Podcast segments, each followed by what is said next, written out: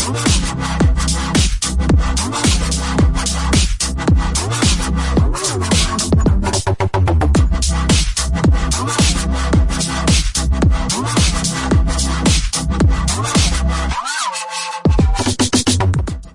and welcome to the Game Central podcast, episode number 43, which I say every week despite it being slightly grammatically incorrect. Luckily, I'm not a school teacher or anything. my name's Rob Walker, a single man who lives alone with a pug, which I claim belongs to my girlfriend in a misguided attempt to convince people that I'm not the type of strange man who lives alone with a pug. Thank Joining you. me this week, first off, is the only man with a restraining order against scissors. He looks like Captain Caveman after six months lost in the Alps. Doesn't get mentioned enough that he's a very hairy man, so we'll probably mention it again next week. It's professional hairy man, Gareth Williams. Wow, Hello, you, Gareth. you, you suddenly got a lot funnier this week, Rob. There we go. Thank you.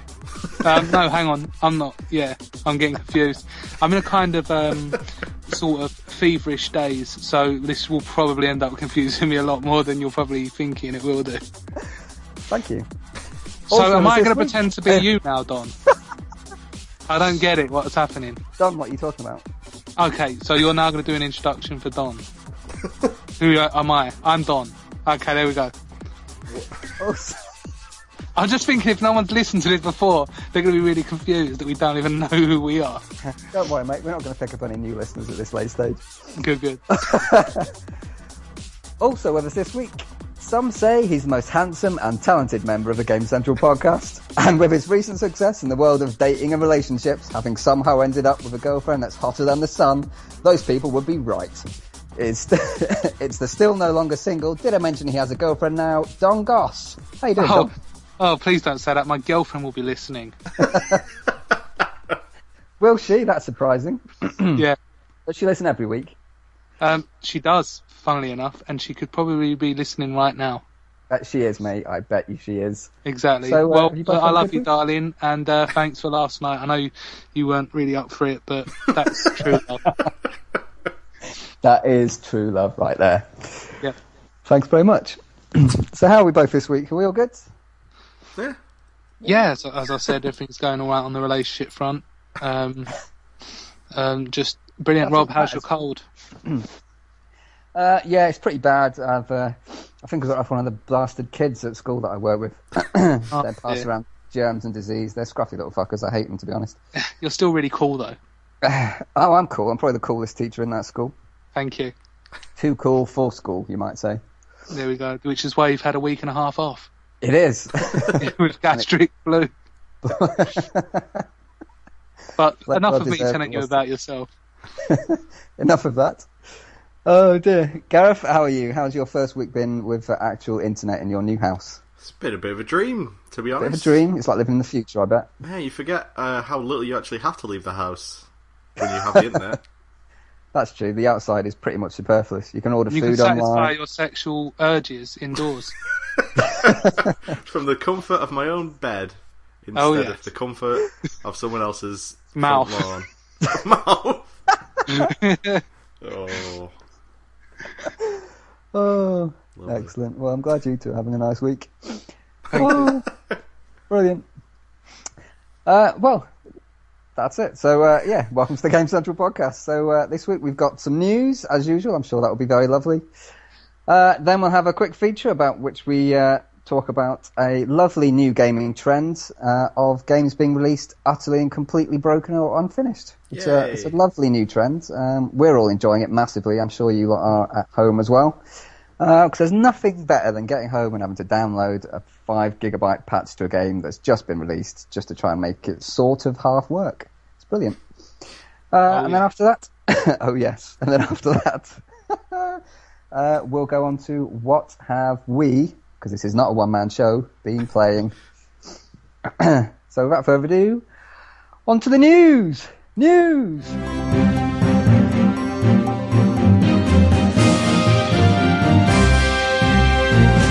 Oh, so, don't know what's been happening this past week. I bet something has, and I bet it's news. Uh, Gareth, something's been happening with Super Smash Bros., hasn't it? Always. But it has. It's become the 10th 3DS game to sell, what? One million units. One million units. That's a lot of units. That is way more than the nine units we sell each week. Yeah, you're wondering who's buying all of these. Yeah, TV units. you get it? Thanks. No. That, that's what my joke's going to kind of be like this week. What? what was the even the joke? As, you, as the TV units. Oh, that you keep a TV in. Yeah, mm. because you said shifting units. yeah. Mm. I imagine some kind of fictional video game starring us called like The Quest for Paul Lynn, in which we visit Russia. You have to find out where he's where he's stashed. Yeah. there we go. Excellent.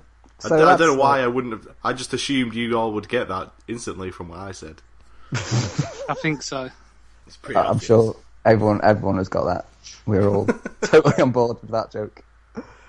Uh, so yeah, a million. That's quite good. Um, This is very good. that'll keep Nintendo in uh, in uh, scarves and hats this winter. That'll be good. They live in Japan. They don't need scarves. They do. You guys. They need face masks for all the pollution. but they,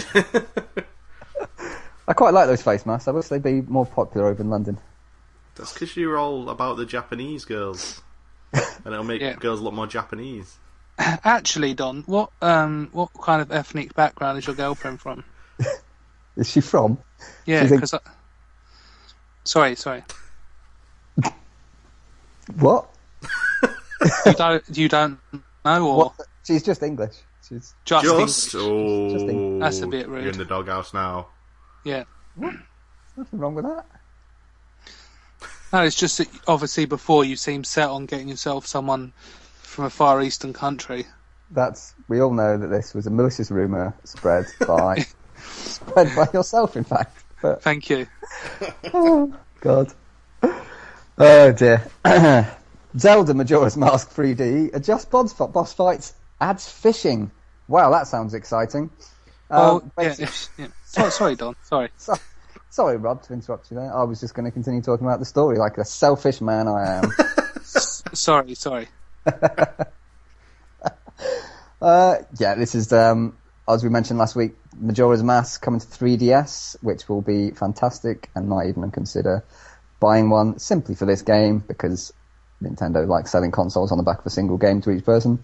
Uh, yep, so they've adjusted the boss fights and add fishing, which will mean nothing to people who never played the original because they won't have a clue what the difference is. Well, um, but hopefully, I mean- it will make it better in some way. I played a lot of the original. I'm Yep. still not sure what difference this will make. but I mean, adding things to games is always good, right? Uh, yeah, you know, if, if they reckon it's going to make it better or improve it or you know increase the challenge or what have you, then fair play. I mean, I played a lot of the fishing in Ocarina of Time. Yeah, yeah. Hours and I'm not sure why, but there's something about it. I, I never did catch the Hylian Loach because I'm a loser. Christ, yeah, there was one gigantic fish that you were supposed to catch. I never caught that either. Was it, was it gigantic or was it just like a little black eel that for some reason weighed a ton? I don't remember.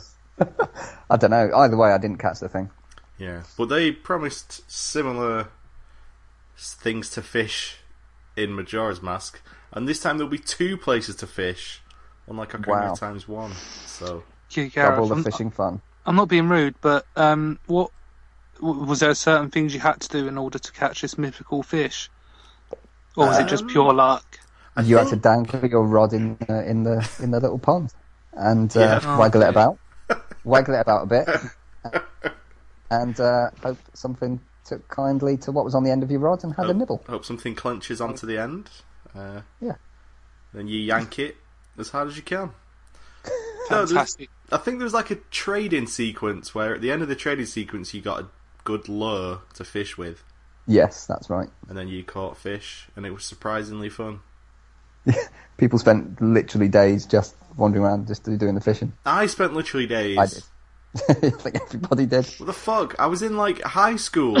I should have had a social life, but instead I was just fishing on been Ocarina of Time. fishing, but Yeah, but you're the one laughing now. That's true. I'm on the internet, and people may recognise my voice. So Exactly. Isn't that the guy that used to do fishing instead of having a social life? Absolutely amazing. so jealous. Oh, brilliant. But yeah, the main thing about Majora's Mask 3 that they're changing is the boss fights, which they've not given many details, but they've said basically that it'll be like almost new boss fights. Like you'll come into a boss fight and you'll think, "How do I beat this guy?"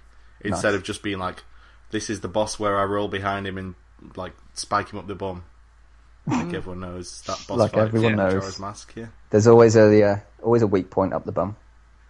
There is. that's true. Words have never been spoken.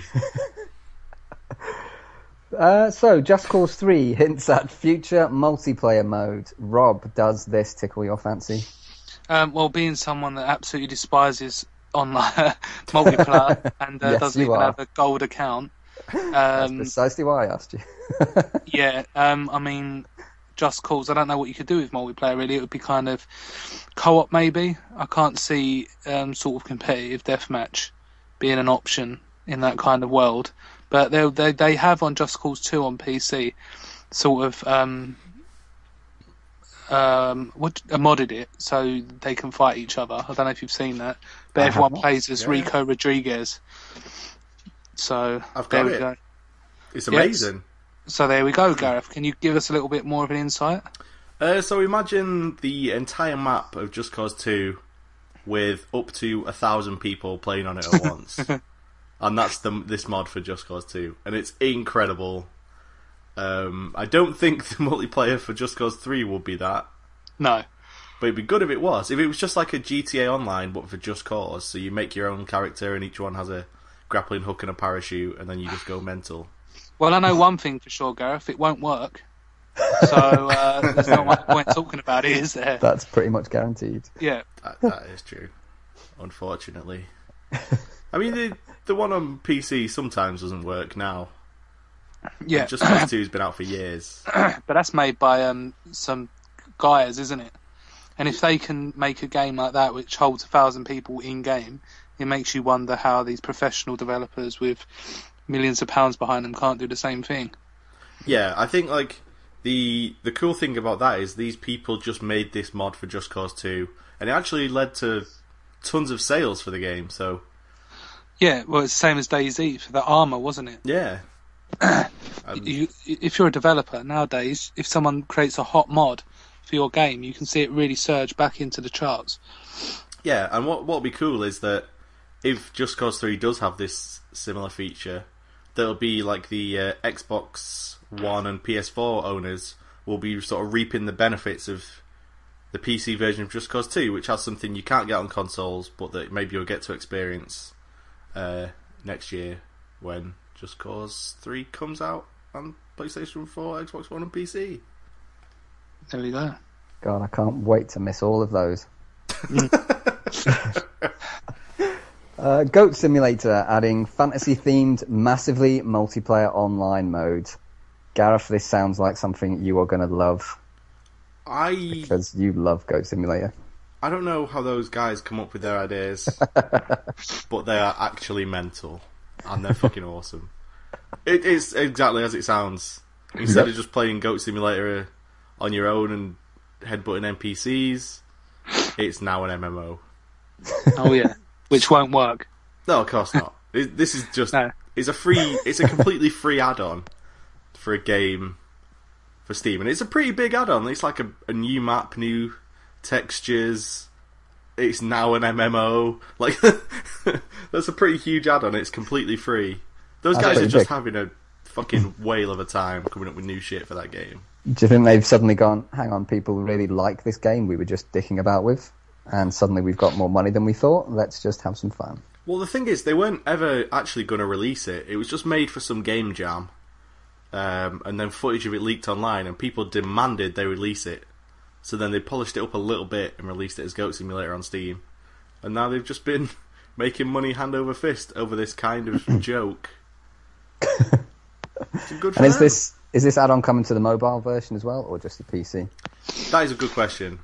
One to which, I don't know if the mobiles will necessarily do well with multiplayer. To be honest, yeah, obviously you need a connection, and there's a lot of costs involved with phones if you're not on Wi-Fi. Yeah, I would assume So- it's not on the phones. But then, what the fuck do I know? Then you never know with these guys. But to be honest, you you don't really need. You know, Goat Simulator is never going to be a game that requires precision and, you know, frame by frame analysis. It's just going to be people mucking around. So, and it's not. I don't think anyone's going to really play it seriously. Well, maybe Sitting there- MMO. At Major League Gaming with their headphones on, and just going around the corner, cover me. when they release the inevitable first-person shooter add-on. Yeah, That would be amazing. but um, Um, yeah, yeah. That, that's, that's nice. Uh, it's a game that I've wanted to have a look at, but no one will release it. And it's an indie game, Gareth. Yep. so isn't there supposed to be a deeper meaning behind it? No, you, you're a goat. Inside Right. of us is a goat trying to get out. I'll tell you what it is, Gareth, Yeah. and you're not going to like it.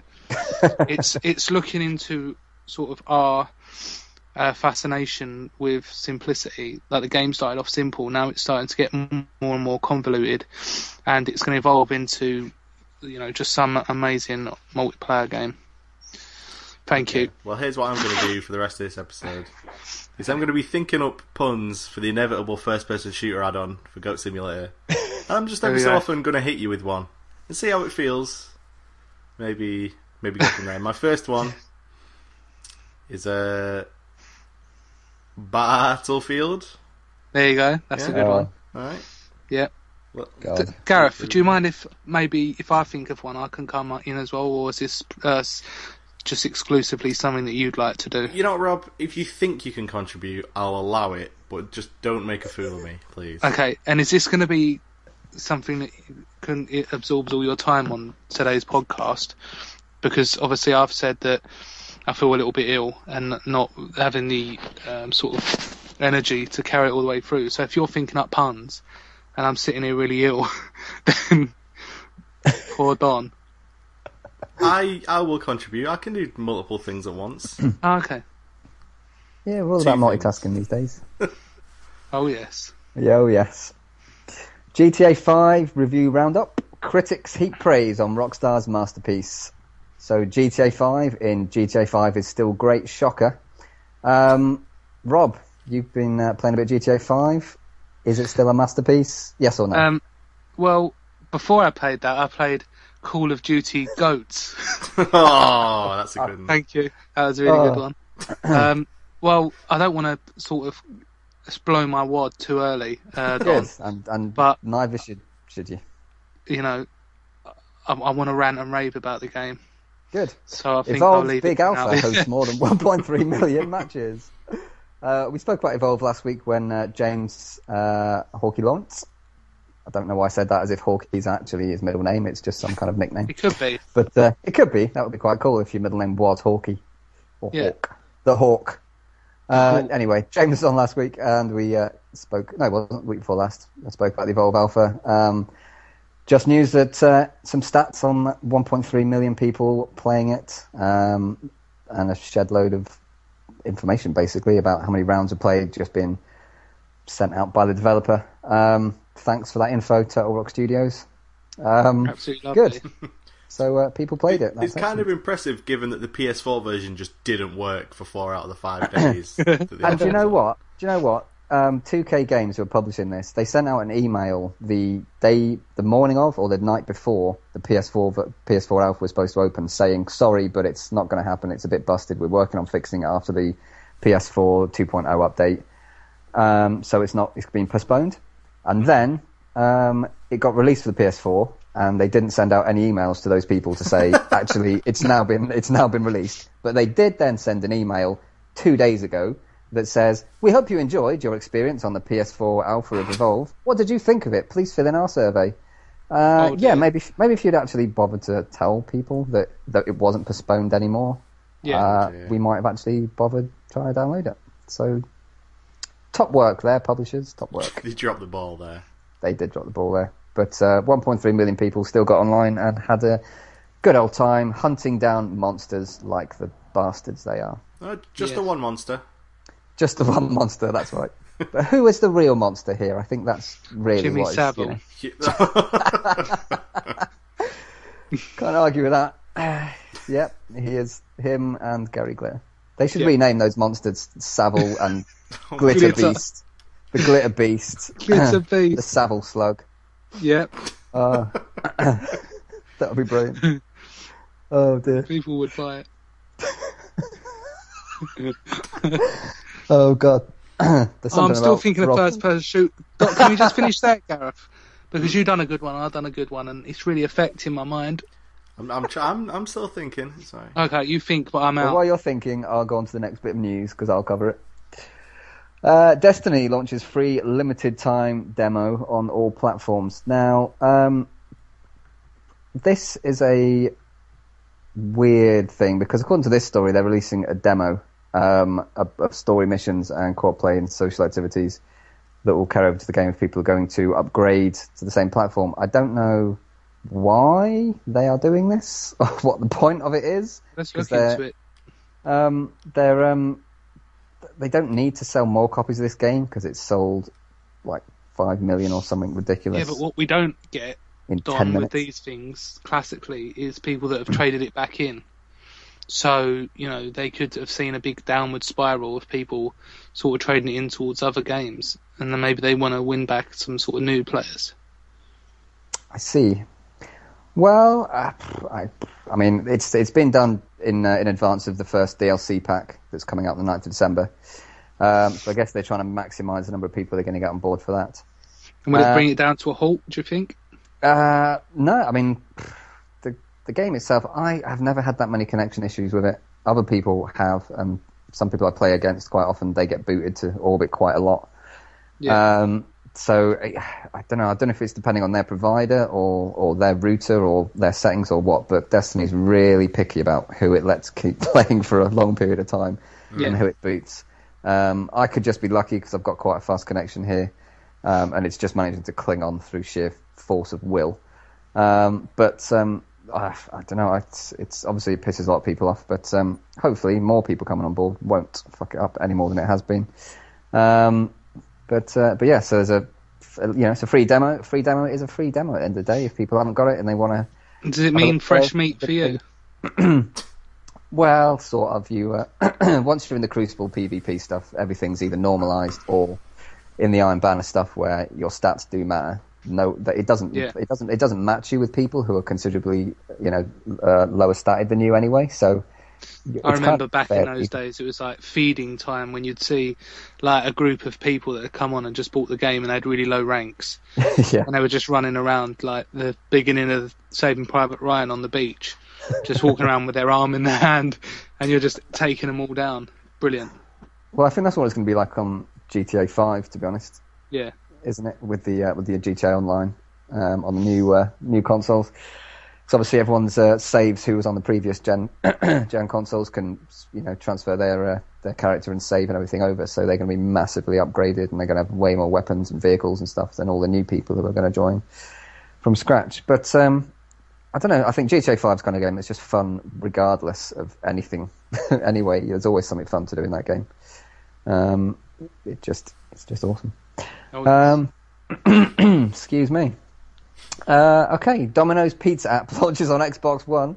Yep, if uh, you really, really didn't want to go outside any more than you already didn't go outside, you now can just sit on your Xbox and order Domino's. Isn't this American though, or is it Um, everywhere? I think. Do you know what? I don't even know. It's UK. Do you know why? Because I haven't read the bloody story. It's, it's. UK. It's UK. yeah, it's come to the UK. Um, so uh, great, thanks for that. And what's I good mean, is cu- you can snap in a little order tracker, and it'll tell you how long your pizza is going to take to get there. Wow, Oh god, they're really making use of that snap feature, aren't they? Where you can snap stuff to the side. it's suddenly all been worth it. Although it is quite useful to suddenly. I've got, yep, it's worth having a little screen in the corner to make my, you know, that's making my game screen smaller Yeah, and just uh, to track it distracting me from, from what's going on. from watching that lovely lady on the TV Uh, with all the laser beams coming out. I don't know if you've seen that picture. I haven't What's your seen favourite pizza, Don? uh, I'm a fan of things like Diablos and uh, like American Hots and stuff like that. I like spicy meats. Okay, what about you, Gareth? Uh, they do a, a pizza called the Meateor, That Which is like- Yeah. fucking amazing. barbecue base, and then just all the meat. yes. It's incredible. It's not It's on the menu about- anymore, but if you ask them to do it, they'll do it. So it's a hot well tip. worth. If anyone's wanting to use this Xbox One pizza app, ask for a Meateor and see if they if they do it for you. Brilliant. I'm just it's all about the barbecue base. Barbecue really is it's all about the barbecue. I'm- Sorry, I'm- Rob, you were going to say something. S- sorry, Don. I'm just looking at the pictures accompanying it. I don't know if you can see it. Um, but there's a, a sort of oldish couple sitting on the sofa with a kind of tanned boy next to them, and then another boy in front watching the When- TV When you say tanned, do you mean from another country? from another country. Yeah, I'm I just see. trying to think of what sort of dynamic it is. What sort of family dynamic? Whether he's, I don't know. If, I don't. I think he'd be the boy's friend because at that Yeah. age you don't really want to sit They around watching like- TV with your parents. You sat like Yeah. right next to the guy's dad, if it is. Yeah, they look like Yeah. a really, really middle class family and someone else who's just popped round. I think that's the boy's partner because in the second photo, you can see that the dad sort of said, "Oh, I don't want to be around this anymore. Let's go upstairs, June." And he's just Yeah. left them downstairs, and they're kind of like, "Oh, what do we do? Oh, let's just order a pizza." They've gone upstairs that- to bone. Yeah. or son, I'm just going up to bang your mum, order a pizza, and then when I come back down, and that's what they're doing. Yeah, keep an eye on the tracker and call out the time every now and again, and, and I'll, Oh yeah. I'll finish with your mum just at. The Finish over her back. G- gives a whole new meaning to the word snapping in. Oh yeah, Oh, the penis going in. Uh, and with that, our final story for today. Meteor indeed. Oh God, beautiful. Critics lavish praise on Super Smash Bros. for the Wii U in its first reviews. This will come as no surprise to you, Gareth, because it's been looking at for ages. It's. I mean, the reviews speak for themselves. It's a fantastic game. And uh, well, good. That's basically what the There you reviews say. Yeah, they all seem to agree. Fantastic game, ten out of ten. Buy it.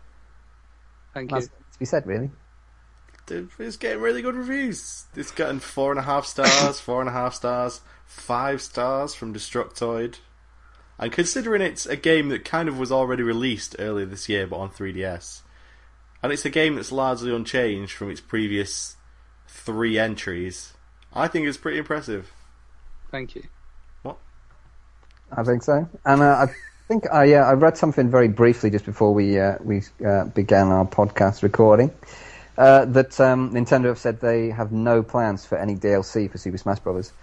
Which is a lie, because they straight up announced Mewtwo will be DLC. Yeah, a little bit. They straight up announced that. That's like if you own both versions of the game, you get Mewtwo. But the thing is, I don't. But that's but that's kind of it's just unlocking it, isn't it? It's not really downloading it. It's just when you once you connect those two games. Well, no, but he's Yeah. he's not available until after the game's launch, like midway through next year. Oh, really? Yeah, yeah, they've not finished him yet, so they're just adding him later. Well, Nintendo, they've they've lied to us. They feel just straight up lied. Look quite bad. it's pretty mental. I wish I'd not mentioned that. I've made Nintendo look bad now. Their stock price will probably go down now. That's terrible. Probably. Many things Probably. like stock price and company valuations go down as a direct result of this podcast. What uh, yeah. What uh, is the release date on Smash Brothers Wii U, Gareth? A week on Friday, 28th Week of November. on Friday. Brilliant. Um, so, as a uh, quick reminder for that, um, buy your Nintendo stocks now because they are guaranteed to go up on launch day. As they announced, they've sold like a billion um, and sold a load of Wii U's as well. So uh, that's my stock tip for this week. I reckon Um, just uh, save him until buy a Nintendo Christmas, share. because they're gonna have a good Christmas this year, Nintendo. They are. But yeah, you can probably only buy about one Nintendo share because they're about a thousand dollars or something like that. Gone, gone. It's really annoying that you can't buy shitloads because they're worth a lot of money already. You're gonna put your money where your mouth is. Oh, do you know what? Do you know what? I might. Now you mention it. Oh, that'd be awesome. If Just buy one, did. Ninte- one Nintendo share and um, and and see what happens between now and uh, now and Christmas. I will look into it after this podcast, and then next week I'll Look let right you know. into it. Look right into it. Yeah, at it. What the fuck? Thank you very much. You're welcome. So that was the news. and now Gareth will play you some music. Yeah, which is D double Street Fighter Rhythm. It's definitely not that.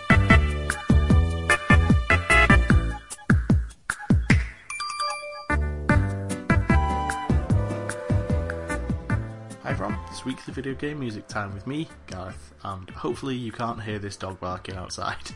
Um, this week's track is from a game that's incredible. Um, primarily came out on mobile devices uh, a couple of years ago now, uh, but also made the switch to PC.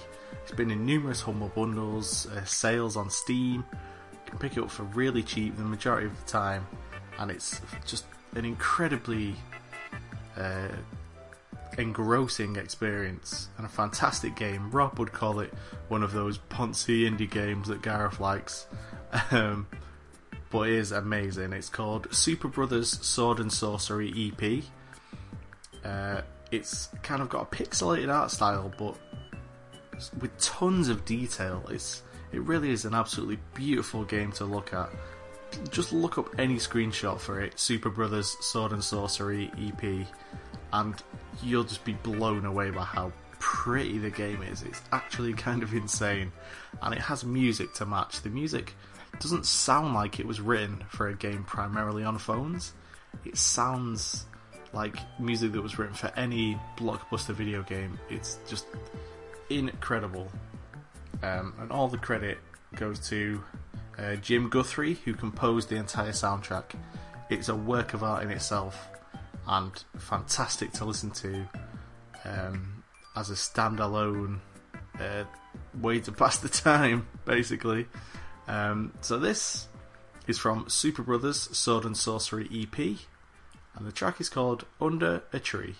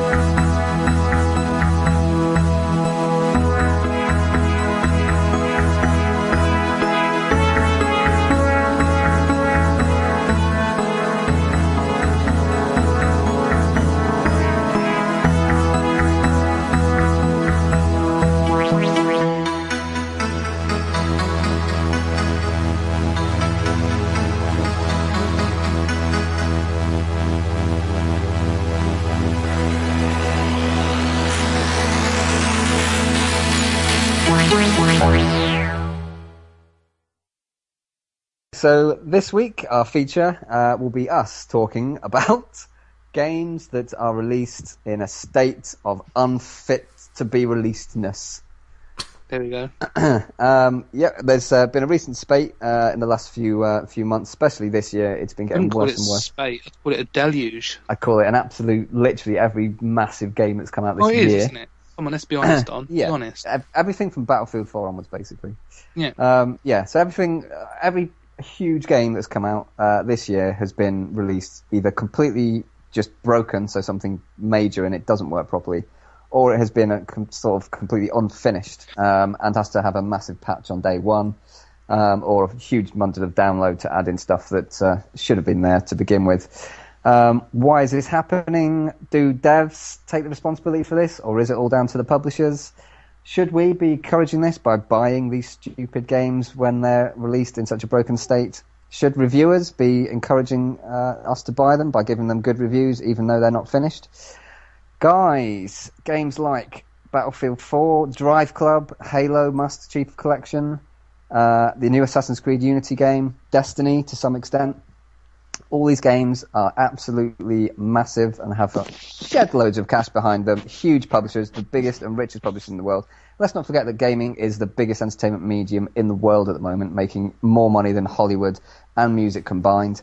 Really, Uh, really good intro, to be honest. And yet they're uh, they're, they're, they're releasing all this shit. Ah, thanks, Rob. So what's the question, What was the question? You asked the question about halfway through, and then you carried on. Then I've just wandered off on my own little little talk. Yeah. I'll stop talking now. Rob and Gareth. Well, well the thing that I, the people I feel sorry for are the big fans. It's like, like I said, I don't really play online, so it doesn't affect me as much, even though single player games are affected. But um, say you're a big Halo fan and you've been playing since Halo One. Um, basically, you're going to rush to the shops and you're going to buy it. And how excited are you going to be? Very. It's you are going to be, but you are. You're going to Yeah, be totally. so over the moon. This product is made for you, basically. You get home, you put the disc in, you can't connect, and there's people that are rightfully really angry because they've put their money there in the trust of the studio that's developing it and Microsoft that they're going to get that kind of dream that they've been dreaming for so long. And by all accounts, it still hasn't been fixed. And I just think people don't learn as gamers. We don't learn from it. We kind of like to be annoyed, but then when everything's sorted out, we're kind of very forgiving as well at the same time. And I think that's one of the main problems. In the, I don't know the legality behind it either. They're basically releasing a broken product. You know, it shouldn't be allowed to happen, and it's Yeah. I think the big, it's a kind of big issue in gaming at the moment. It's it's huge, and it's and especially when there's review embargoes on games as well. Um, so you can't even get a decent review of a game until until it's released. Um, but you're right. It's I mean, there's no other industry where you could be sold a product that doesn't give you what it says on the box it's going to give you.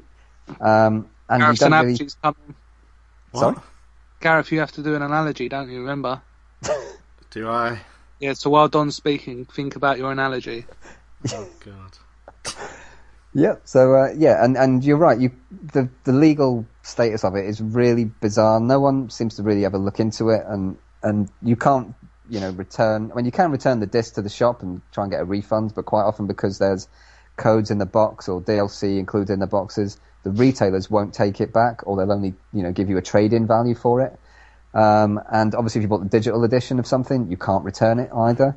Um, so you're stuck with it, and um, the best you get out of developers at the moment or publishers is posts on Facebook and on Twitter saying, "We realise that you've uh, you've been waiting for this, and you know we're sorry that this doesn't work. We're working on it. Please bear with us. Thanks for your patience. Tomorrow we're going to release a you know a new patch to fix matchmaking for half of you and stuff Yeah. like this. And we're expected to just kind of put up with it and But- keep our mouth shut. But and there's you know people do rant about it online, but no one ever addresses it, and no one ever says really anything else about it. No, but are, are we are we naive enough to think that developers don't see these problems surfacing? You know, is it really a case of them releasing it and it being a genuine surprise when it all collapses and it doesn't work? Or is it a kind of, we've done all this, we've got this far, okay, there's a few problems, but we can address it further down the line with a patch? Well, I, I, think there's an argument for both sides, isn't there? Yeah, definitely. It depends, because, like, something like Assassin's Creed Unity, which came out uh, this past week and is a complete broken mess that basically doesn't work on any platform that's different because they have set themselves a target of every single year there has to be at least one Assassin's Creed game out. So it has to be out before the end of the year. The I'm back, isn't it? Yeah. So that, like they put out a game probably knowing that it wasn't quite finished, probably mm. not realizing the extent to which it wasn't finished. Um, but yeah, just completely broken, knowing that they can just patch it in later. Um, maybe hoping people wouldn't notice, but then obviously it was way worse than they thought when like people's faces just weren't loading in. it was just floating eyeballs and teeth. They could have just said, "Oh, that was because of the animus." You know, yeah. sometimes data don't get loaded in. Yeah, it's not us. That would have been that would have been quite yeah that would be quite interesting to do in the next game. Yeah. yeah, yeah, but, but the, Assassin's Creed for me as a franchise, that's that's just lost. Yeah, well, that's fine. But then an example like Battlefield 4, where they're not releasing a new game every year, like Battlefield 3 was a couple of years ago now, and then to release Battlefield 4 and it still be broken, even though they basically didn't really have a deadline. They've been working on that game for years. It's just kind of insane. Like, how did that game work so badly? They've yeah. been working on it for a fucking long time. Maybe it's yeah. EA still pushing out of the door a bit soon, but they still had a long ass time. Is that what we all think it is, or is actually publishers forcing the devs to deadlines regardless? They're just saying make sure something works, and then we'll just you know get it to a point where patches will be able to be put in place, and so as long as it reaches that stage by the release date we've set, it doesn't matter because you know we can just send everything else down the pipe. I don't know because I don't even remember it being this bad last generation in the Xbox 360 and PlayStation 3. No, th- this last few months um, has been ridiculous. Literally mm. every big game that has come out of, has, has been broken in some way or other. It's it's actually insane. Just yeah. not to be the, the Nintendo fanboy, but was Mario Kart? No, you're right. Mario Kart wasn't broken. So yeah, yeah but that's because about four people were playing at once across the world. Nintendo are very good at that though. And and it was, and yeah, and their online worked perfectly, and it was fast and fluid. In fact, even like I played it a bit more this week, and there's no lag at all. There's no judder. There's no slowdown at all. No matter what you're doing on online, it's literally runs smooth as silk. Yeah, but then we've you've got to take it for you know Mario Kart. Like I say, not not insulting mm. it, but it hasn't got as many people on the servers. It's no, you're right. Linear, and it, it's a very linear game in that. yeah, it, it isn't a hugely complicated, you know, massive piece of mm. programming marvel that something huge like you know Halo or Assassin's Creed might be. Granted, granted, but you know it's about... case. Sorry, go on, Don. So I was going to say they. I mean, they do delay. I mean, Nintendo will delay games um, to make sure they're finished and stuff. But and we get, but we get, you know, things like Driveclub famously was delayed for a year, and yet that a whole year later, it's still not even finished, um, yeah. and it doesn't work properly. So, what's the point of delaying games if they're not actually going to make sure they're fixed? And if if it's going to be delayed anyway, why not just delay it again until it is finished? I don't understand the, you know that reasoning behind it because it's just it's just terrible press for you, surely. Yeah, well, I mean, it's no coincidence that when Nintendo make their own game, they delay it by a few months and then it comes out perfect. Yeah. But when like EA are behind publishing a game, it comes out right on time and is a mess because those teams are forced to work to a very strict deadline. Yeah. Um, usually straight after they finish the previous year's version, they're right onto the next one. Yeah, uh, working that's, towards that's, an, that's a good point. Actually, you mentioned it's it's the science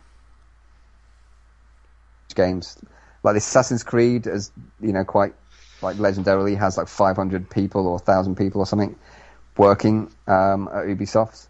Mm-hmm. Um, 500 or whatever working on Assassin's Creed Unity and the other one that came out at the same time, which I can't remember the name of. Oh yeah, um, Rogue. Rogue, that's the one is that too many people? Is that the problem? Because I've I've seen like the Nintendo games, um, uh, the new Splatoon game that's coming out. There's a really small team of people working on it, and Bayonetta 2, Platinum Studios, famously really small team, um, and yet these games come out perfect. And I think that's Is this is this is this is what I think is close enough to the explanation is that Yeah. when you've got a really small group, everyone takes kind of accountability for their role in what they're doing. Yeah. But like we say with Ubisoft, they they're developing Assassin's Creed Unity, Assassin's Creed Rogue, Far Cry Four. Um, they're probably they're doing the Division as well at the moment. You know Yeah. that that four huge games, three of those over being over multiple stuff. platforms as well. Exactly.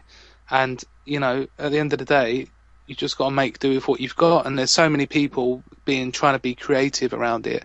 And that's why with Assassin's Creed and stuff, you're basically just getting cut and paste games from, you know, the Assassin's Creed template. Even Far Cry 4, however good it is, it still adheres very closely to the Far Cry 3 template. And, you know, when you've got that many people working, I think they say too many cooks spoil the broth. But it is, it is like that. It's it's making games by numbers, and I don't think you can really hold anyone accountable, or any one person accountable for any one thing, because there's so many people doing so many different things that you know communications can get mixed, and in the end it could be just you know get get this out, and then we can let this certain team deal with it at that time. Yeah, I, th- I think you're, know I think that's definitely a huge part of the problem. The teams are you know divided up to do certain aspects of the game. Bits of code you know aren't getting finished properly. There's too many you know someone else thinks some you know some other department is taking care of something. Yeah. Uh, and it all just gets lost in the mix, and, and it you know it doesn't work properly. and, You know, and if you've got like 50 people all working on the maps or working on the animation, then there's stuff that's going to clash, stuff that is or isn't going to work. You're going to have a whole bunch of middle managers in there trying to coordinate different teams. It's a it's a it's a mess. And yeah, I've no doubt at all that that is a huge huge part of, the, of this current problem with these big games, and that it you know it, therefore it isn't a huge surprise that the smaller games on you know working on single platform end up coming out way better and with you know not being broken. Yeah, so it just seems that the bigger way, the yeah. team now, the bigger the team, the less um, imaginative the games are, Yeah, that's also true. and more prescribed they they end up being. Yep. So, So, so what are some of the most recent examples we can think of that have affected us? Like the Destiny thing, where every time I would try to log on and I would just get like error code centipede. Go to Bungie.com to look up centipede to find it, and then Yeah. the error code for centipede was like, "It's a known bug that we're working on." Didn't help me at all.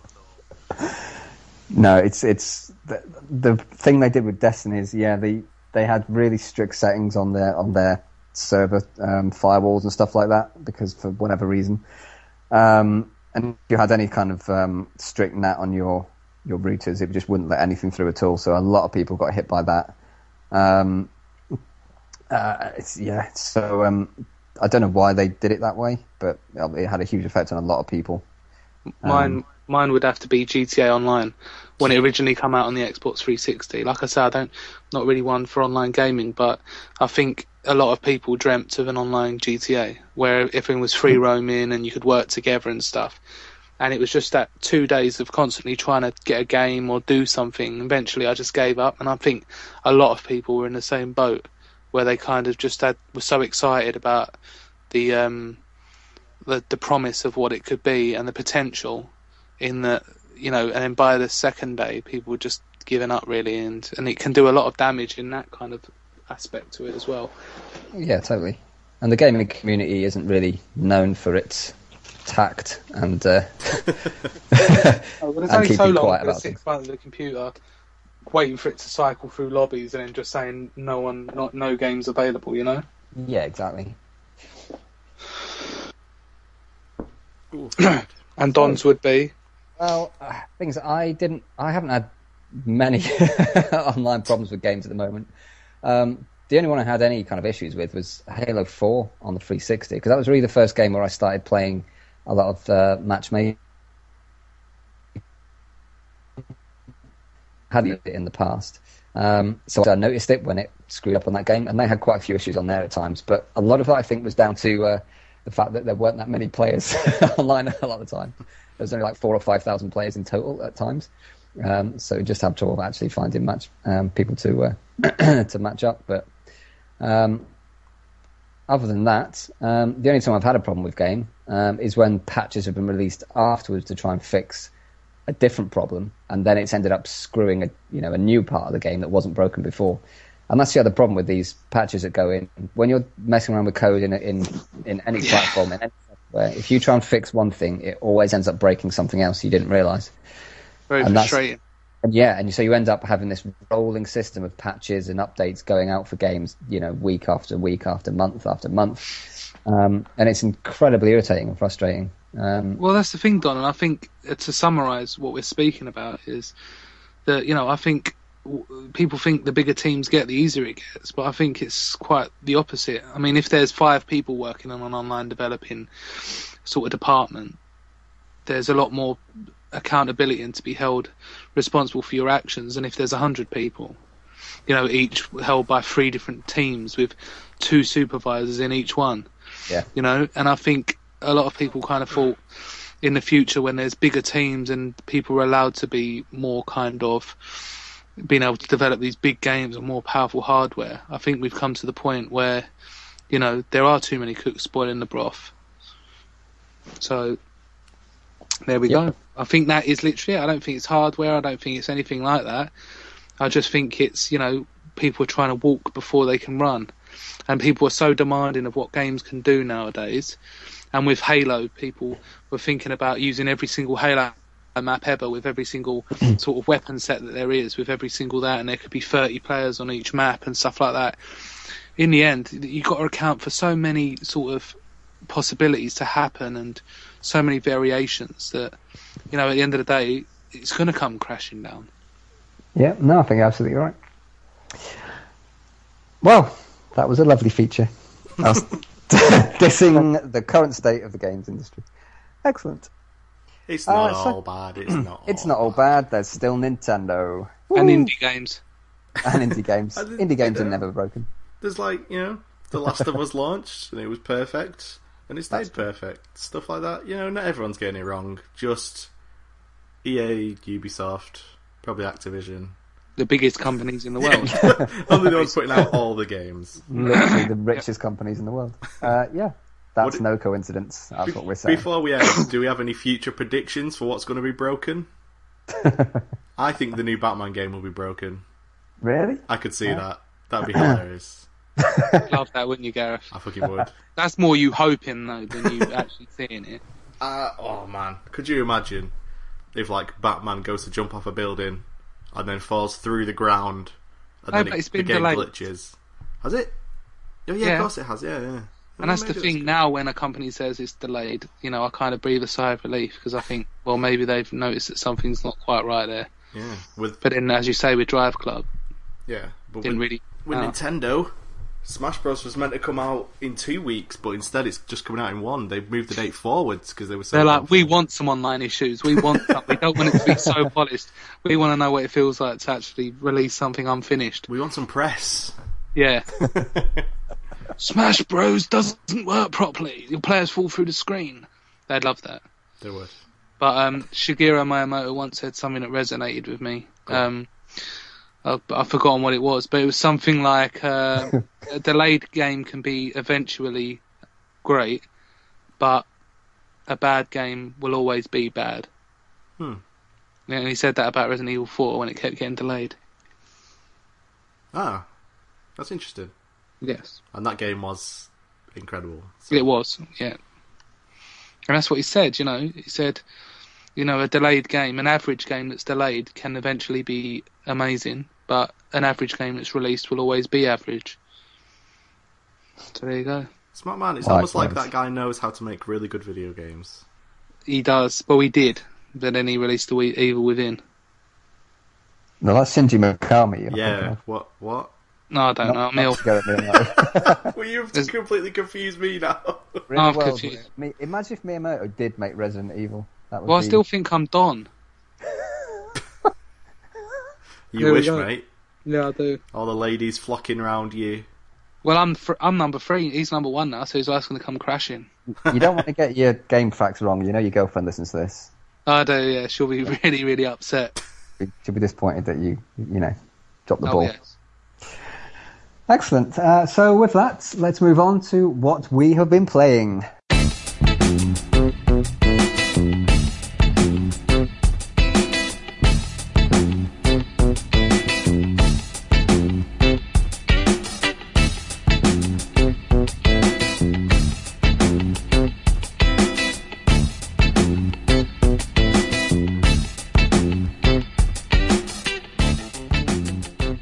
So, uh, wow. Um, where to start? Where to start? Um, Don slash Rob, I know you've been playing some of the uh, the hottest games at the moment. Uh, Gareth, you haven't. So let's start with you, Gareth. what have you been playing? I've not been week? playing the hottest games at the moment. I'll have you know, I've been playing Supercard on and off all Wow. week. That sounds like an indie card game. Uh, it's a mobile card game. What is Well, it with you in card games at the moment? You I have like- gone seriously card-tastic. Uh, I like card games. What's wrong with? No, do you, or have you just realised that you like card games, or are you actually going qu- quite ill? Mate, I've been a, I was a Yu-Gi-Oh player for years. Oh, God, that's nothing to boast My about. my old my friend from high school is the ex UK champion of Yu-Gi-Oh. Well, actually, that is something to boast about. Yeah. Whereas I have nothing to boast about. But You're just his mate. I'm yes. But You're like Robin kind in a of. Yu-Gi-Oh world. I'm more, I'm more like Alfred. Yeah, I'm not even involved in any way. I just sort of watch and go, "Oh, that's quite good." and, and looked after You just him. you just kind of do his ironing and fold his pants. Yeah. Wait, which kind of pants? Oh, see, English pants. So trousers? no, No, What? Oh. See, everybody No, has a Gareth. different opinion about this. no, no, you they do- don't. There's there's the English pants, which are actual underwear, No. and there's American pants, which are trousers. Gareth, That's I don't know. I think you grew up in some kind of town where they thought they were American. You went to high school. You had pants. You know, it's it's just. I bet it was some sort of cult where you all had really long hair. Stockport is is a hellish place that I Yeah. unfortunately had to grow up in. So I've got an ultra rare Jake the Snake Roberts, level thirty. Mm. He's my he's my current strongest card. Tied, I would say maybe tied strongest with my super rare Rob Van Dam. He's pro. Yeah. Uh, I got two of the same, filled them up, and then joined them together. So now I've got pro version of Rob Van Dam. Wow. And uh, between Rob Van Dam and Jake the Snake, I've been uh, doing pretty well on WWE Supercard. Mm. Come first or second in a few King of the Rings. Currently in a King of the Ring right now, where I am placed second. So there you go. That sounds amazing. It's That's terrible. Almost as interesting. Have you given up on League of Legends now, or ah, I, I, I'm not sure. They changed a lot of League of Legends in the past. Like the two Oh, weeks I was away they? from League of Legends, they Yeah, changed so too hard to get fucking much. It's ridiculous. but like- you're still pretty bad at it? Well, I don't know. I've not played it Oh. because they, they split it up into seasons. Like you know, they have a when all the ranked games are going on, they have seasons, and then at the end of the season, wherever you are at the end of that season, you get like a reward depending on how well you did. Um, and then they change everything in between seasons. So they're like they've updated the map entirely, like completely brand new map that I think looks really bad. Like the old map was really bright and colourful, and now it's all muted and dull, and it looks really poo. Yeah. Um, and they've changed a shitload of the items and how they work and what they do. And there's like there's, they changed new champions. Like I've not even played since the Sion rework, which I don't need to tell you, Rob. Sure, you don't. Was. I mean, come on, that's it speaks for itself. Yeah. Um, but it just, you know, I look at videos of people playing it, and it's like that doesn't look like a game I want to play. It looks boring now. Everything's Exactly how I feel about League of Legends, anyway. so there you go. everything's all really dull and I just it just doesn't look like the game I enjoyed. I'll give it a go at some point, but I'm not like like I thought I would be. I'm not like pumped to get the internet again so I can play more League of Legends. I'm just pumped to get the internet again so I can have the internet. so you can pump. but I have actually been playing games this week. Contrary Good. to popular belief, WWE Supercard is probably not a game. No. Um, this week, let's see. The first thing I played was uh, the new, well, not new, but the Diablo 3 expansion, Reaper of Souls, Oh yeah. yes. um, which I wasn't really expecting much from, but I had just a super good time with last night. A super good time. Super good. Uh, One of the most Japanese things you've ever Yeah. said. it's, That's all about time. Super lucky good time. Bit racist. uh, Don would know. He, he spent Yeah. a lot of time analysing that culture with his super good lucky with his penis in hand. Oh yes. Um, they've done a really good job with that expansion. Basically, from the start, like, because me and my friends who were playing, we used it when the auction house was a thing. So we had just tons of legendary items, ultra powerful stuff. Within like an hour of playing this expansion, we were picking up stuff that was already more powerful than the most powerful stuff we had before. Um, which is a really good feeling when you think you're ultra powerful and then you pick up a weapon which makes the old weapon look like shit. And you're That's- like, holy fuck! And it adds stuff like, um, almost lets you break the game in some ways. It just makes you feel super powerful. So, like, you know, if your character can do this one thing, this will make your character do two of that thing. And it's like, holy crap, that increases my damage by just an incredible amount. Um, and it's that's the way it's like the Borderlands philosophy, where the game just wants you to be as overpowered as possible because that's a fun and awesome feeling. Yeah. Diablo 3's kind of gone that way. Now there's no auction house where you can sell stuff for real money. They don't really need it to be that balanced, so they just want to make the player as powerful as possible. And it really works. Uh, we were having so much fun last night. I leveled up like eight levels. We, Yeah, me and my me and my friends. Ken's. No, not Ken's. You don't pay them a lot now. Yeah, Have you sort of, He's got a feature later on. yeah, but you, you've met, you've met, you've left. Uh, uh, do you live near him anymore? Uh, relatively near. Is it going to be harder to kind of keep in touch? Well, I mean, when Smash Bros comes out, he's going to be around here all the time because we're both Smash Bros fiends. Fiends. Fiends. There you go. Uh, oh, I just come up with a new goat pun. I don't know why, What was that? But uh, you know, maybe if Goat Simulator releases a uh, multiplayer update, first-person shooter where you play as a spy, maybe it could be Goat and I. There you go. Yeah. Yeah, so don't know. Good one, that isn't it? uh, Oh, I don't know, I'm glad- Gareth. I'm glad your subconscious has been working away at that. Yeah, It really has, and it really, really came through with a it did. fantastic It come through for you. Uh, so yeah, uh, Diablo 3, shitloads of fun. Blizzard know what the fuck they're doing, and I'm excited to play more of it. And then the other game I've played with Ken's, yes, Oh yes. is uh, Borderlands the pre-sequel, which I've now completed, and um, I'm pretty happy with. Uh, it won't be the best game I've played this year. Uh, like Borderlands 2 was that year. I just fucking fell in love with Borderlands. It seems like if Borderlands 2 was uh, Borderlands the pre-sequel was you know? I see what you're saying. Yeah. It's not quite that. What would you say it would be? Um, maybe like a Oh, that's not bad. yeah. It's not bad at all. Um, the story's really interesting. Um, for people, I guess there aren't that many of us, but for people who are well into the Borderlands storyline, like of- me, um, the story's really interesting. It's like the origins of Captain Jack and how he turns into the Captain. Uh, sorry, the handsome Jack we know from Borderlands 2, which is just a big douchebag who's trying to kill you all the time. Uh, you kind of understand why he's a massive douchebag who wants to kill you all the time once you've played the pre-sequel. It's pretty interesting, and um, the ending to the pre-sequel is actually like a setup for Borderlands 3 or whatever the next Borderlands game ends up being, Oh yes. which I wasn't expecting. So when that happened, I was like, "Oh shit! This this is like for people who, for me who are well into Borderlands and love the story, like Yeah. this is some crazy shit that's just happened." So that was um that was pretty cool, and that game's just a load of fun to play. Uh, playing as Claptrap, I unlocked the ability to turn into a pirate ship, which makes you incredibly powerful. Um, you just fire cannonballs out to the tune of. Doesn't that get really annoying though? no, No? because you go into da-da-da-da-da-da-da, boom, and just fire a massive cannonball out, which does a fuck ton of damage, and then Yeah. it like as the song goes on, you fire them out more frequently.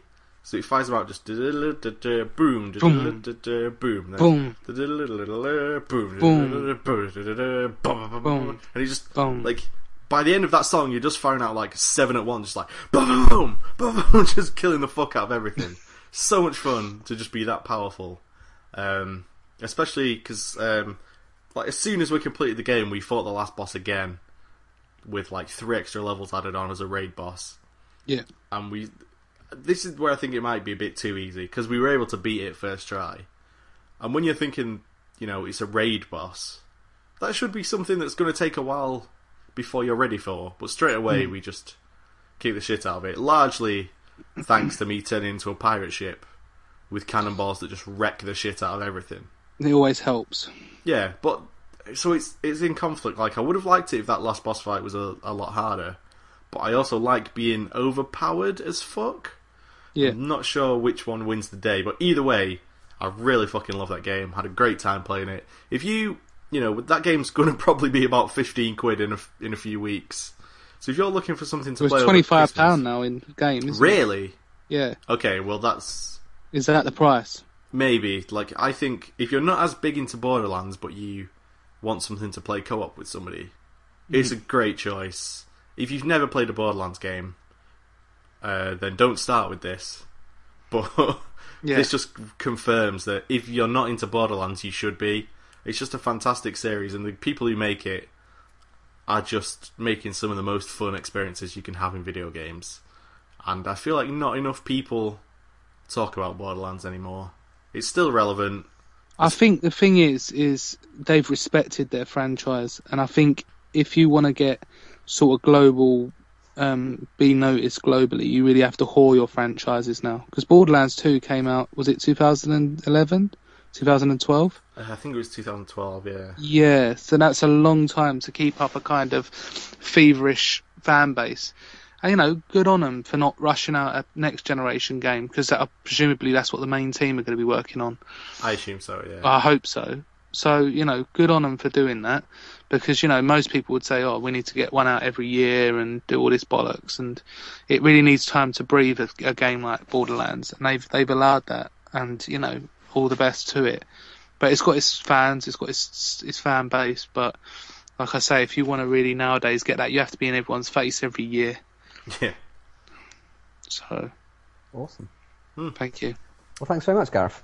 My pleasure, Rob. Thanks. So, uh, what have I been playing this week? Uh, the usual bit of a certain game called Destiny, uh, Oh. which I'm still obsessed with, I'm What's that afraid. about? It's a bit weird. I'm not sure what it's about, to be honest, anymore. It's about me constantly shooting the same stuff over and over again. Uh, constantly trying to find new weapons and then leveling all of them up again and again and again. And for some reason, I can't stop doing it. I probably need an intervention. Um, Fortunately, though, there was an intervention of sorts this week uh, with the release of the first Mario Kart 8 DLC pack. Hey. Rob, what are you doing? Sorry? Are you you moving around? You're No, I noise? pressed the mute button to have a cough. Did you? Yeah, That's good. Well done. thank you.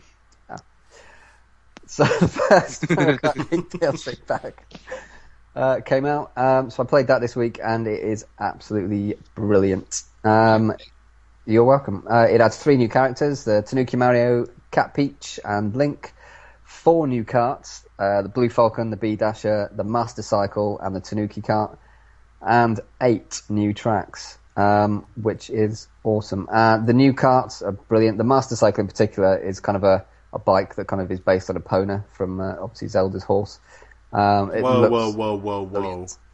Yeah, Link's horse. yeah, that's what I said, isn't it? You said Zelda's horse. Oh my god. Your girlfriend just broke up with you. I hope you know. The horse that's in the Zelda games is that was a save, Good quick man, save. Um, but it looks brilliant. It's a great design, um, and uh, it works. It's a brilliant cart, a brilliant um, cart bike. It is a, a cart bike um, to use. It's fantastic. Um, Link and Cat Peach and Tanuki all have their own special animations and special um, kind of moves when you do jumps and things, all related to their obviously their own games that they're from. Um, it's beautiful. Uh, the best part though is the the eight new tracks. Um, some of them are insanely good. Um, Mute City from uh, F Zero is in there, um, which is basically re- recreates one of the uh, the tracks from uh, F Zero GX on the Does it have the music? It has the music and it has the sound effects. Um, it even has the kind of uh, the strips where you used to um, get your shield back on the actual game. Uh, and, and it has weird. the boost. Yeah, and it has the boost parts, uh, the little arrows on the ground uh, that obviously you fam- you know using F Zero all the time. Those are in there, and so you're just boosting your way around Mute City, um, just like in F Zero. It's like playing Mario Kart F Zero. It's brilliant. Um, the other um, best, uh, excuse me, um, tracks in there. Wario's Gold Mine just looks brilliant. The first time I saw that, I was like, "This looks absolutely stunning." It's it's uh, obviously it's a gold mine with carts and stuff on it, but it just looks fantastic. The the the backdrops and the, the, the lighting on it is absolutely incredible. Um, a nice surprise was uh, the Rainbow Road from the SNES uh, version of Mario Kart um, has been recreated. Uh, It's it's just nice to kind of go back to that, that original track from the first game. Looks brilliant, been updated really well. Still got little shortcuts in it where you can jump over holes in the uh, uh, in the in the map. Um, and the third track that I think is brilliant is the Hyrule Circuit one. Um, obviously out of um, out of the Zelda games, it's got Link, uh, sorry, the Zelda Castle in it, um, and uh, it replaces the gold coins that you normally pick up with uh, rupees, and it makes the rupee ding noise when you pick them up. Um, and it's got all the so- other sound effects, like the noise of opening the chests, um, is in there um, when you do certain moves and stuff like that. It's they've really put some thought into, you know, how they put these tracks together and link them to the uh, to the games that they're that they're from. Um, uh, it's really really awesome. Uh, and there's another pack coming out at the beginning of next year, which will have another four, tra- uh, sorry, another eight tracks, another four carts, three more characters, um, which is basically you've then expanded the game by 50% on top of what it already was. Um, but it's yeah, it's awesome. Um, I'll definitely be going back and going back to. I've done them on both up to 100cc. Uh, I'll be going back and doing them up to 150, um, and just fucking loving it. Great. Awesome. Um, yeah. So apart from that, I, I had a quick go on uh, Resogun because that was in the sale on PlayStation, uh, which is the uh, the indie uh, kind of cross between uh, I'd say cross between Galaxian and Defender um, on the PS4. Um, it's an incredibly pretty game, loads of particle effects going off all over the place, uh, and you have to rescue the uh, the little little humans that get uh, that get unleashed across the floor before the enemies kill them and get them to a kind of home base sort of thing, as well as uh, it's got a chain mechanics, you have to chain your kills together, all that kind of business to get up to a high score. Uh, played that a few hours. It's uh, yeah, it's, it's, it's a little kind of arcade um, shooter that uh, harkens back to the old days of uh, the arcades. It's really really nice. Do you Um, think you'll ever play it again? Yeah, definitely. I love old games like that. Um, I'm a huge shooter fan. Games like Ikaruga and Gradius and stuff like that. I, I love all those games. Um, so any games that are just spaceships shooting the crap out of stuff, um, in that you know either vertical or horizontal, I, I love all that stuff. So I'll be going back to that definitely. Um, uh, yeah, it's still on sale at the moment, I think, um, until the end of this month. So uh, it's only uh, what three forty nine or four forty nine, something like that, instead of the usual like eleven ninety nine or something, um, or seven ninety nine rather. Um, so it's uh, definitely worth getting if you're into um, a bit of old school shoot 'em up kind of stuff. So definitely recommend it. Boom, Cool. and that's what I've been playing this week. Very lovely, Don. So thanks very much, Thank Rob, you. Robert of Walker. Robert of. Walkerton. well, as you know, guys, I like uh, I actually spend some of my money playing the latest games that come out. You. Nice. You know, I feel that it's up to me to kind of point out the latest games that have come out because neither of you cheapskates, you know, you buy like one game a year, Don, and play the hell out of it. Gareth just buys indie games that are free. That's not true. It is. How much was your card game? what WWE Supercard? Yeah, it's, uh, it's free on mobile devices. exactly. so I have to go there, out there, and drop the wad to get those games that people want to hear about. Um, first one being GTA Five. Um, I was very furious in having to buy this game again. Um, so much so that forty nine ninety nine. Wow. You know, absolutely ridiculous. Mm. Walking on my way home, thinking, how dare they, how dare they make me buy this again on my new new console and charge me forty nine ninety nine for the privilege. You know, even on installing the game, I was still outraged. Forty nine ninety nine to play this game again, exact same That's game. like forty nine pounds ninety nine pence more than I paid for WWE Supercard. Yeah, exactly. I thought, how dare they do this? I could be, I could be playing WWE Supercard, but instead, I've been forced to play this, and I'm playing it, and you know, graphically, it is a step above. You know, some people think, oh, will I notice the graphical difference? Yes, you will.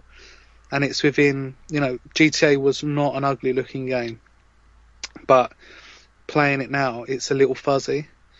But this, like the draw distance, the, you know, the new lighting engine, even the first person view, I thought, oh, this is just going to be some kind of gesture of, hey, this is new. Mm-hmm. This can justify us bringing out the game again. But it adds, adds a whole new dynamic to it. And, you know, it's trust Rockstar to just not tack on some, you know, we're so used to things being tacked on and being rushed in, but it seems to have really been thought about before they did it on how the the character moves and how you will control them and how it will work in the GTA game. In that it is gen- genuinely a way to play it, an alternative way. Can you play through the whole game in first person? You can. Yeah. So it will have like first person shooter controllers when you go into first person mode. So it'll be like le- left trigger aims, right trigger shoots. You can press um, the stick down to sprint, and then when Ah. you're in the car as well, it will it will flip to sort of driving game controls. So it, it changes to best suit which view you're looking at. And you know you can't catch Rockstar out. And I was getting annoyed because I couldn't shoot out the side of the window. but you can, but you can only do kind. of, It's not like you've got 360 degree view when you're looking out the window as a passenger Mhm. on a mission. You kind of have to look. If you're looking behind you, it's it's hard to hard to describe. But if say you're looking out the window, you then have to sort of stop looking, turn around, and then look through the side window because that makes sense to be able to do it that way. Like you wouldn't be able to just sort of look at the driver and then spin your whole body 360 until you're looking at the driver again. Mhm. You would kind of have to sort of pivot on your hips, and that's the same as in Grand Theft Auto. And it, it, it's you know trying to catch it up. It, it's such a good game, and you know those sort of characteristic flaws that you see, they're still there, such as um, Franklin um, you know, moaning at people for needless killing, and the next thing he does is shoot someone in the head and drag them out of a car. Those sort of problems still persist. But it's a whole world of GTA. It's almost as if the game was supposed to be released on next generation consoles to to fully, you know, playing it in first person. It it doesn't detach you from that, you know, what, which the third person perspective does and you know it, it's so immediate, it's so satisfying, and the the shooting's so brilliant that it really justifies playing it again through that way. It's like viewing viewing the world in a whole different and a whole new perspective, which it literally is. But it's so well done that it's only Rockstar that could do it, and you know they haven't let us down this time. It's just I would say to people that you know if you have got the console you enjoyed GTA, but you thought it'd just be a little update. Just buy it again and just experience it because they've really added a, another layer of polish, Mm. and you, you you do notice it. You know, Can you uh, Oh. can you uh, pick up certain ladies in first person? do you mean Yes. Asian ladies? no, still Oh. no Asian No, prostitutes. Don. no, I don't mean Asian ladies. It's uh, it's predominantly white, and I think there is a black prostitute as well. So sorry about that. That that has not been included in the update. I know you're on the Rockstar forum shouting in rage. Have you have you played as an animal yet? No, I only found out today that you could actually do that and haven't had a chance. You know, there's all these sort of hidden things that Rockstar have done. Yeah. If you could play as a goat, would it be uh, Goat Theft Auto? Goat Theft Auto. There you go, another goat pun. Yeah. But yeah, I mean, I only played it yesterday, really. Um, so there's a lot of things to still discover. But it's that excitement of exploring that world again. And when you go underwater, it looks so beautiful. Yeah, when you went underwater in the um, 360 version, the game chugged. Like Yeah. it was dropping frames, it just couldn't handle it at all. You could tell it was the game was a bit a bit over the 360's head even back Yeah. then. It, it was it was reaching, wasn't it? Yeah. It really was. And but you don't get any of those problems, which makes me think, oh, this game was just destined to be on this console. Maybe it controversially, Gareth, controversy. Maybe it was originally supposed to come out on the Xbox One and PS4, but they were told to hold back and release it for the current gen consoles. Maybe. I could see it being involved in a lot of um, top 10 for the year lists, even though it was in a lot last year as well. Well, you know, the, the next generation's been around for a year already. Yeah. And, you know, a lot of people are saying that, you know, this and The Last of Us, they're the best next generation games. Which, you know, it's, it's not hard to see why. GTA 5 was a real achievement when it was released, and now it's just being given that kind of platform in which it can really fulfill everything it's set out to do. Mhm. And it's just fantastic. And, you know, don't be cynical. This is GTA, this is Grand, um, Rockstar we're talking about. They, they don't do things by halves, and, you know, they've got a whole new rendering engine, whole new sort of foliage system, which you can really notice when you walk through it and it kind of brushes against you. Just brilliant. Really loved it. Um, I played Far Cry 4 for a few hours. Um, nice. again, beautiful game, but it is Far Cry 3 like, to the T, to the map, to everything that goes on within the world. It is Far Cry 3. Um, you do the same things, the same crafting. You you upgrade weapons the same way. You access missions the same way. You open up the map the same way. And you know it's it's a shame in a way, but unlike Assassin's Creed, I don't think I'm at the point with Far Cry yet where I can get annoyed Yeah. with you know. With, do you see what I mean? Maybe It's by Far Cry. Five, it is. Yeah. Maybe by Far, Far Cry Five, you'd start thinking, "Come on, this is a bit tiresome now." But I think Far Cry Four, it kind of just it, it's the same, but it really rounds up. I think Assassin's Creed Two was where you know they really hit it, and it's only incremental changes from there. Far Cry Three, brilliant game. Gareth, you loved it as well, didn't you? It was fantastic, yeah. I assume that's your pug, by the way. No, that's my mum's Labrador. Okay. Yeah, okay, your your animal sound identifying is really poor, Gareth. it, it's really gone downhill. Maybe you need to download a free game of animal sounds. Cow goes moo, that sort of stuff. Yeah, that Um, sounds like a really fun game. But yeah, I, I I loved Far Cry Three. I had a weird moment this week though, where I watched a, a quick look of Far Cry Four, and when I was watching, it, I was like, "Oh, this looks exactly like Far Cry Three." Like, Yeah. I'm not that interested in this at all. I feel like I just got done with Far Cry Three, and I've played a shitload of open world games since then, so I'm not really that arsed. Then I went straight from that to watching a quick look at GTA Five, and even though it's like a complete remake, I was like, "Oh, I really want to play this." This Yeah. this really whets my appetite. I, re- I could really go for some more GTA 5. And it's just Well- a really weird thing in my head. This this is what it is, Gareth, right? And I said it to my girlfriend. I said, you know, when I said people kind of got GTA was kind of blown away and that was it, bang. But then you kind of think back to it and you think you you only just realise what GTA Five was. Yeah. like it took because it was such a big game it was such a big thing you had to play it come away from it to then realize and appreciate what it was Mhm. and um, that's what this this sort of release is is when GTA 5 originally came out you didn't really appreciate it for what it was. It was too big in scope. It was there was too much going on. It was a grand game and it was too much to take in the first time. Hmm but now you can go back to it with hindsight of how beautiful and how amazing the game was. And what your brain is saying to you is, you know what, I really enjoyed that first time around.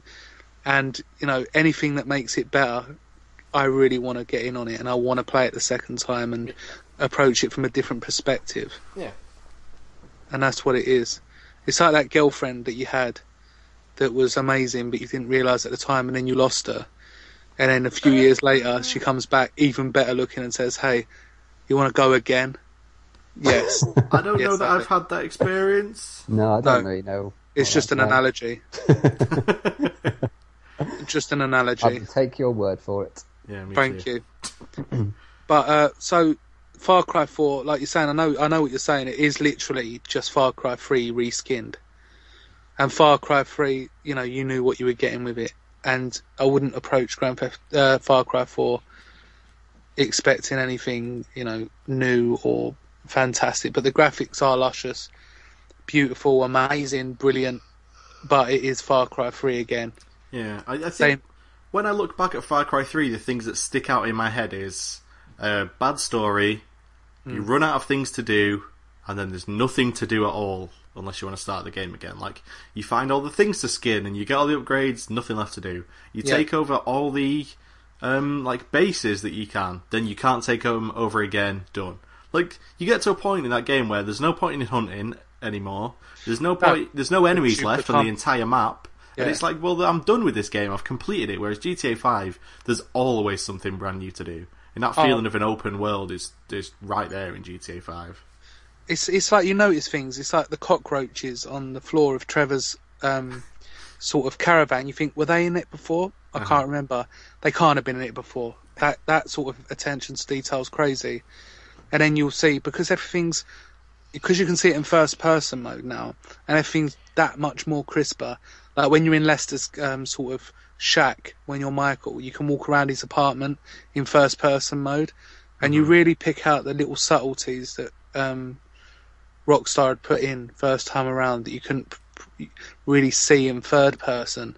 So it really gives you a, an extra sort of eye, and you know, you you you you're telling yourself all this detail can't have been in there before.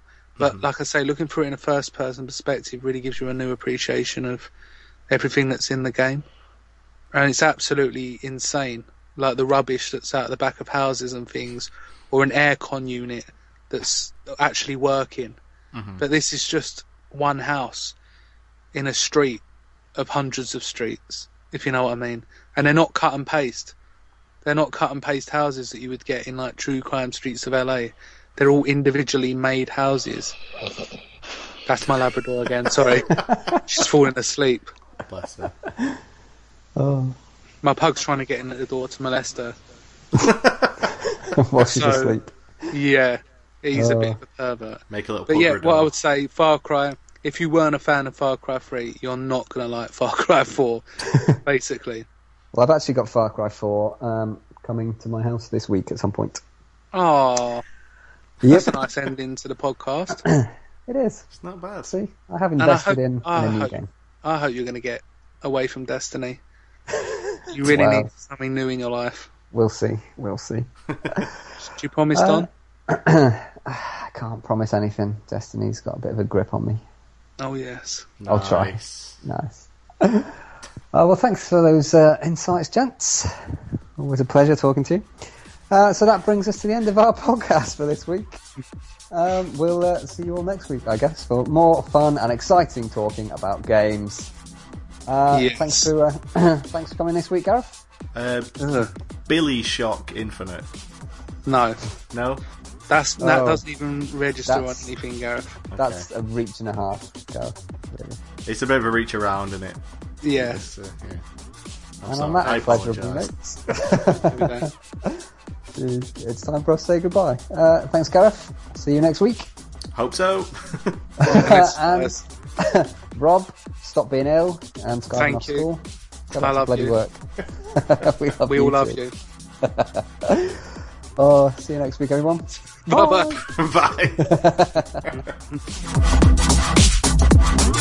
Bye.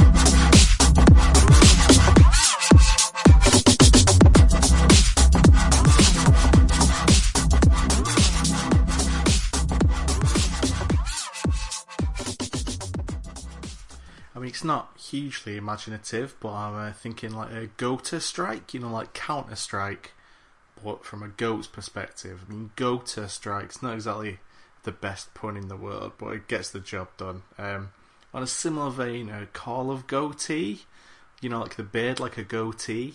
Like it's hard to make goat fit in with Call of Duty, but I think goatee sort of bridges the gap, kind of works pretty well. Um, Tom Clancy's Goat Recon, kind of ripping off Rob's Call of Duty Goats joke from earlier in the episode, but Goat Recon sort of can stand on its own. You know, I think it, it might work quite well. Um, silent scope becomes silent goats. It's a stretch, but I think they could make it work. Sniper from a goat's perspective could be quite interesting. Um, getting a little bit out there now. Um, Team Fortress Hoof. You know, Hoof sounds like two. Team Fortress 2 becomes Team Fortress Hoof. Do goats even have hooves? I don't know. That's probably a flaw in that particular pun. Uh, let's not pursue Team Fortress Hoof anymore. Um, one of Don's favourites, Black. Maybe Black Capricorn? You know, like Capricorn? It's like the the like um, star sign of the goat. So Black Capricorn could maybe be like a twist on the uh, traditional goat pun. Um, you know, I said Battlefield earlier. Uh, Baa Cry, yeah, maybe going down that road. Similarly, uh, Bath Life. You know, it's wrestling with it. I think Baa kind of works. You know, Goat's Baa, so it works with a few different things. But I mean, there's so many options. Battlefield may be the best one. Uh, I may have peaked too soon with that particular pun, but I think it could be a lot worse. Um, Hago, what? You know, Halo. Again, not easy to cram a goat pun in there, but I think I've managed it. Like, hey goat. It's it's obvious, but it's it's kind of so obvious that it becomes kind of good again. You know, it's so bad and obvious that you realise how clever it is to actually use it as the title for a.